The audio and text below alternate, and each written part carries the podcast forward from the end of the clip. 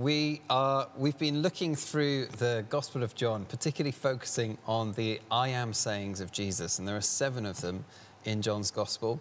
And just to, just to remind us why we're doing it, um, we're doing it because if there's anything we can do uh, to help us in these days, it's get to know Jesus better. And I know at Sunday school, if you ever went to Sunday school, that they, there's a little thing about how Jesus is the answer to everything. But actually, there is a tremendous amount of truth in that. For every doubt, for every fear, for every question, what we need is we need more of Jesus.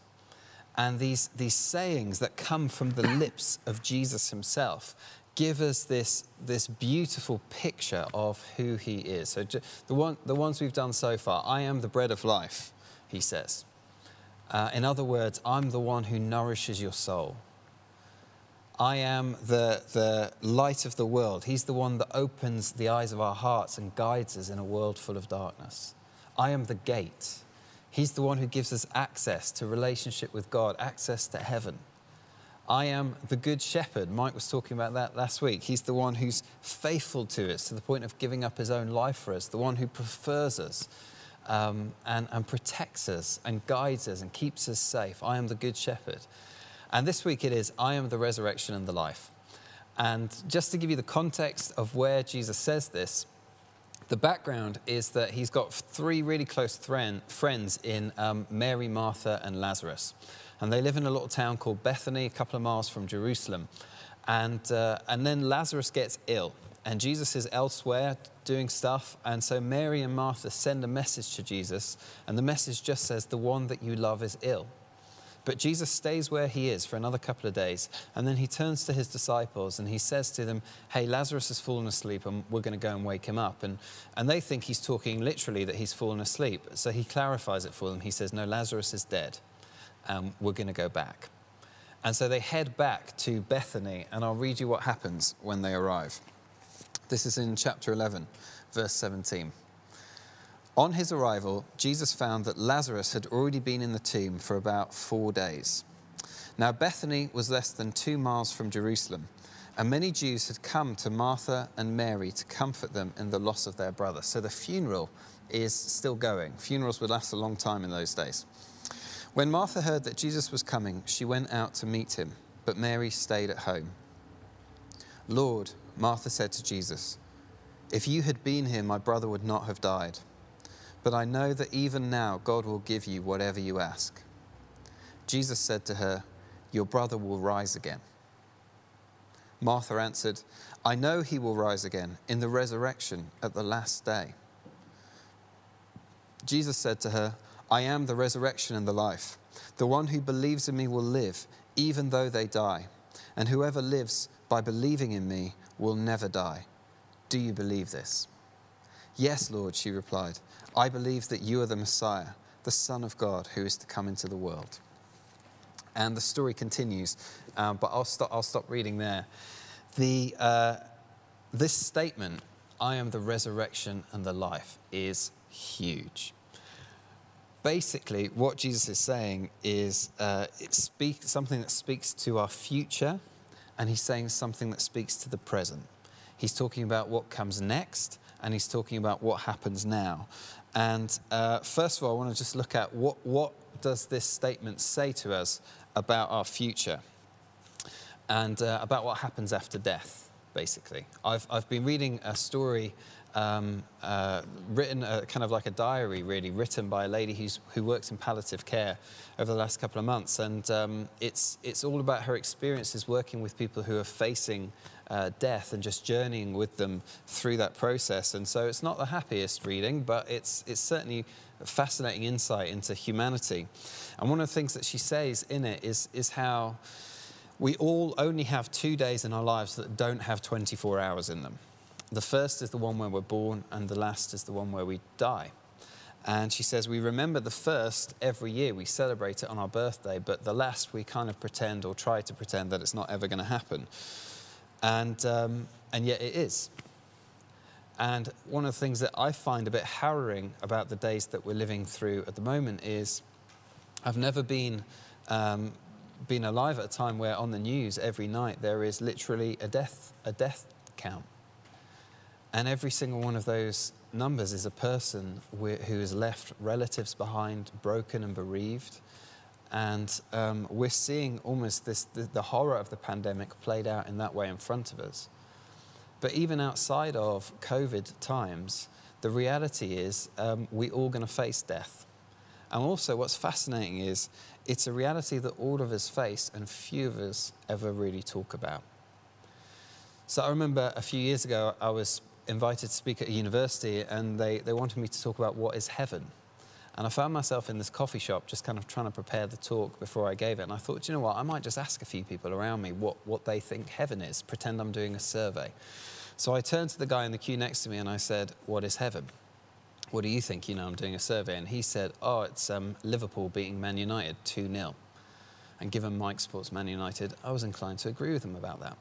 Then I went to the lady who was uh, behind the till and I said, You know, I'm just doing the survey. What, what do you think heaven is? And she said, Anywhere away from here. And I think she was only half joking. But most of the people in the coffee shop, as I, as I wandered around and chatted to them, they said it was kind of this, they think of heaven as an eternal holiday, as this kind of place where you are at with all your family and all your friends, and it's just really lovely. And um, I, I thought one of the things that struck me and I know that if it was in a coffee shop and we drilled down into it, they might have had some more concrete beliefs. But I think the thing that I took away from it really was gosh, how vague we all are or can be when it comes to thinking about what happens after death. All of us kind of have a, a hope for the best type attitude, but we're pretty vague about it. And when, when we consider the fact that time is such in the, in the spectrum of eternities, time, the time we have on, on the earth is just such a brief period of time. Even those of us who do really well and make it to 90 plus, it's still a relatively tiny window because time is like this and eternity just goes on and on and on and on and on. And so, how can we be so vague about the, the rest? And the reason for that might well be that for, for some people, they think, well, we, there's just no way of knowing what happens next. We'll find out when we get there. But as Christians, we don't think that is true. And let's go back to this funeral that was happening 2,000 years ago, the funeral that Jesus turned up at. And Martha comes out and she says to him, Lord, if you'd been here, my brother wouldn't have died. Jesus says, Your brother will rise again.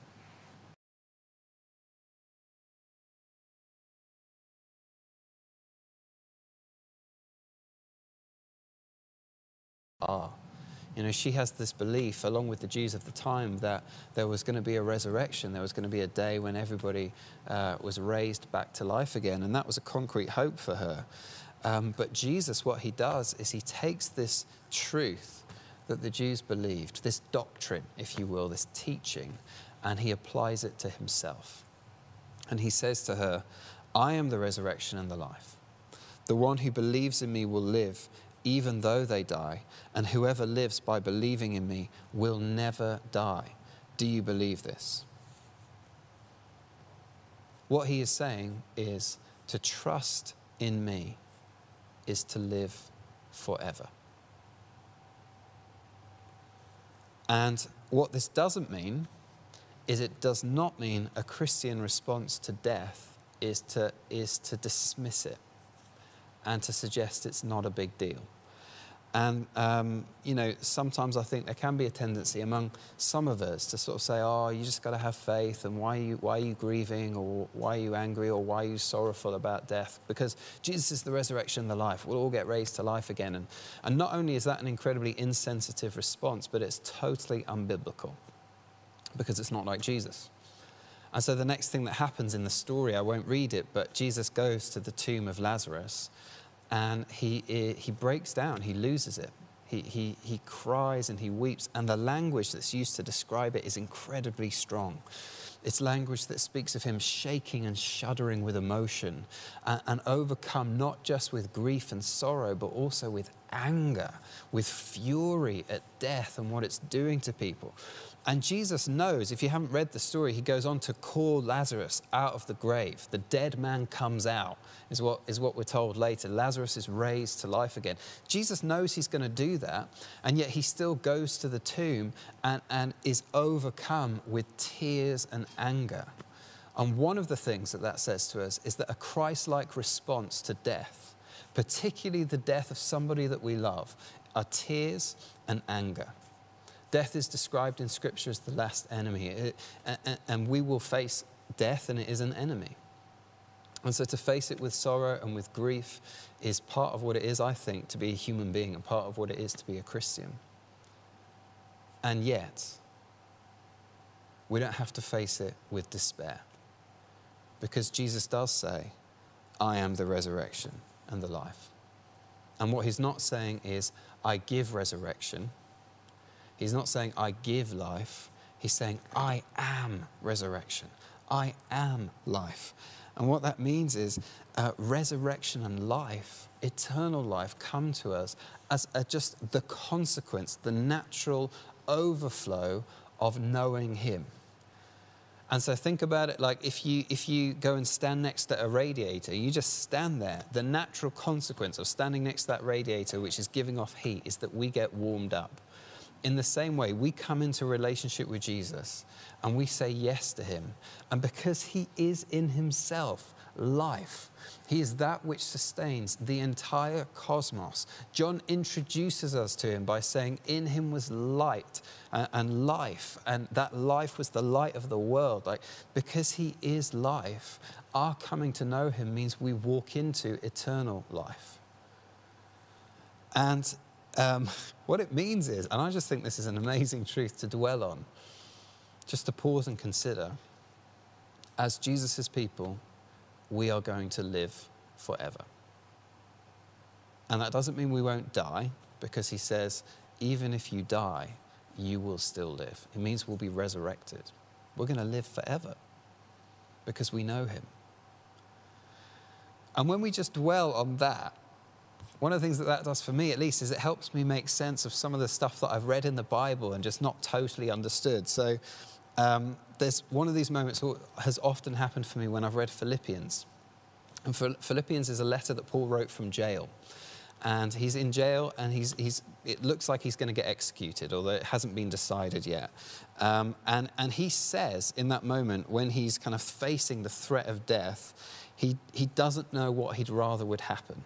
You know, he understands that the reality of his execution uh, is going to be pressed upon him. But even in that moment, he says, I don't know what I'd rather happen. Effectively, he says, I'm torn.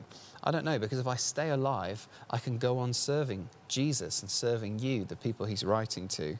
And yet at the same time, if I die, I will, I will just go and be with Jesus, which is all I long to do. Those are my options. And, and I read it and I want to say to him, Paul, those are not your options. Your options are either life or this horrific execution. But he doesn't see it as a choice between life and death. The way that he understands it is a choice between life and even more life. And his, in, in his mind, although he understands the reality that he would go through death, he understands also that he's welcomed into eternal life. And consider the fact that he's not writing this from a palace in comfort. He's writing it from a prison cell where he, he is facing the concrete reality of his own death. And indeed, that's what happened. You know, tradition tells us that in 64 AD, Paul was beheaded, he was killed. Um, but, but he knew in that space and in that place a peace that was beyond understanding to anyone who doesn't know Jesus, who is the resurrection and the life who promises us that the one who believes in me will live, even though they die. So, this statement, I am resurrection and life, it speaks to our future, but it also speaks to now. And um, Martha says to him, You know, I know my brother will, will rise at the last day. And Jesus is effectively, I think that the, the, sense, at least, and part of what he's saying is, No, Martha, I am resurrection and life now. Now. I know you're talking about the last day, but, but you don't have to wait to the last day, Martha. I'm resurrection and life now. And he goes on, of course, to call Lazarus from the tomb, from the grave. Um, and for us, when we consider this glorious, weighty, wonderful truth that with Jesus we will live forever, the temptation might be off the back of that just to think, right, well, we've just got to hang in there. And then when we get to heaven, everything will be okay. Um, but actually, Jesus is interested, incredibly interested and involved in transforming the now. and transforming the world that we're a part of. He's already begun the work of bringing eternal and everlasting life to our world and to us. And um, the way that transformation happens is again, it's just by coming near to Him. So if I got my phone and I kind of like have it near a, a plug socket and the charger, but it's not plugged in, none of the power goes into the phone. I'd be, I'd be foolish to expect it to get charged. But if I plug it in, then suddenly, because the phone is connected to the mains, suddenly all the power begins to flow through the phone. And, and in a kind of a similar way for us, when we say yes to Jesus and we surrender to Him, we hand our life over to Him, it's as if we're connecting to Him. And, and the life of Jesus, the wholeness, and it's not just about everlasting life, but it's about wholeness and fullness of life, flows into us. And it transforms and it changes us. And we'll experience this in different ways depending on what our story has been and where we need to find healing. Um, but I know for me, a big part of my story is that when I became a Christian, I was 16 years old, and I was, I was emotionally uh, quite closed down, quite closed off. And I didn't realize I was. I just made decisions and I didn't know any different. But then I turned up at Soul Survivor, and, and I still remember looking at some of the people around me and just thinking, gosh, what am I missing? Because there seems to be a richness to the way that they are in relationship with one another, the way that they're able to express themselves that I feel like I don't have. I felt like I was living in a, a black and white world and they were living in a world of color. And I tried to, tried to be different and I tried to change, but I just, I just couldn't do it. I remember going for months and just thinking, I want to be joyful and just really struggling and, and, not being able to do that. And what I hadn't realized is that when I'd numbed a lot of the emotion in my life, which was really a response to kind of pain and some rejection that I'd experienced, um, I numbed also all the joy too. And I hadn't realized that you can't selectively numb emotion. When you shut one down, you generally shut all of it down. And what happened, uh, and it's happened over a period of years, is I got to know Jesus for who he is. And I gave him my pain and I gave him my failure and I gave him those things that I just thought, I can't overcome this no matter how hard I try. And it wasn't that it all happened in a moment, but just gradually, as it were, as I plugged into the mains, as I held his hand, gradually his wholeness just began to take effect in my life. And man, is there a long way to go. But when I look back at what I used to be like, and I see now the way that I'm able to, to give myself in relationships and, and open myself up to people that I love, I'm transformed. And it scares the life out of me sometimes when I think about what would have happened if I hadn't met him and I haven't given my life to him. But I did, so we're all good. And um, what I found with Jesus is that he warmed me up and he changed me here and now. In the New Testament, Christians go through all sorts of challenges. And uh, the ones that we read about in the book of Acts are being persecuted and they're being hunted down and they're seeing their friends die. And yet, their approach is not simply, let's just wait for the end to come so it will all be okay. Actually, they have this joy in the middle of it, and they have this peace and this vibrancy in those most difficult circumstances. And that comes from Him and knowing Him. Paul writes elsewhere in Corinthians, Therefore we do not lose heart, though outwardly we are wasting away, yet inwardly we are being renewed day by day. And I love that because it speaks to the fact that outwardly we are wasting away as we get older. Some of us fall asleep all the time and we just can't, you know, keep our eyes open or bits start dropping off us or whatever. Outwardly we might be wasting away. Outwardly everything might be falling apart. But inwardly, because we know the one who is resurrection, because we're in relationship with the one who is life himself, we're being renewed day by day. I finish with this final thought. Um, I know that even having said that, some of us will be struggling, you know, and we'll, and we'll be afraid of death, and all of us ha- will have moments like that. Or we'll be struggling because we're actually in the midst of an incredibly difficult time and we do feel full of despair.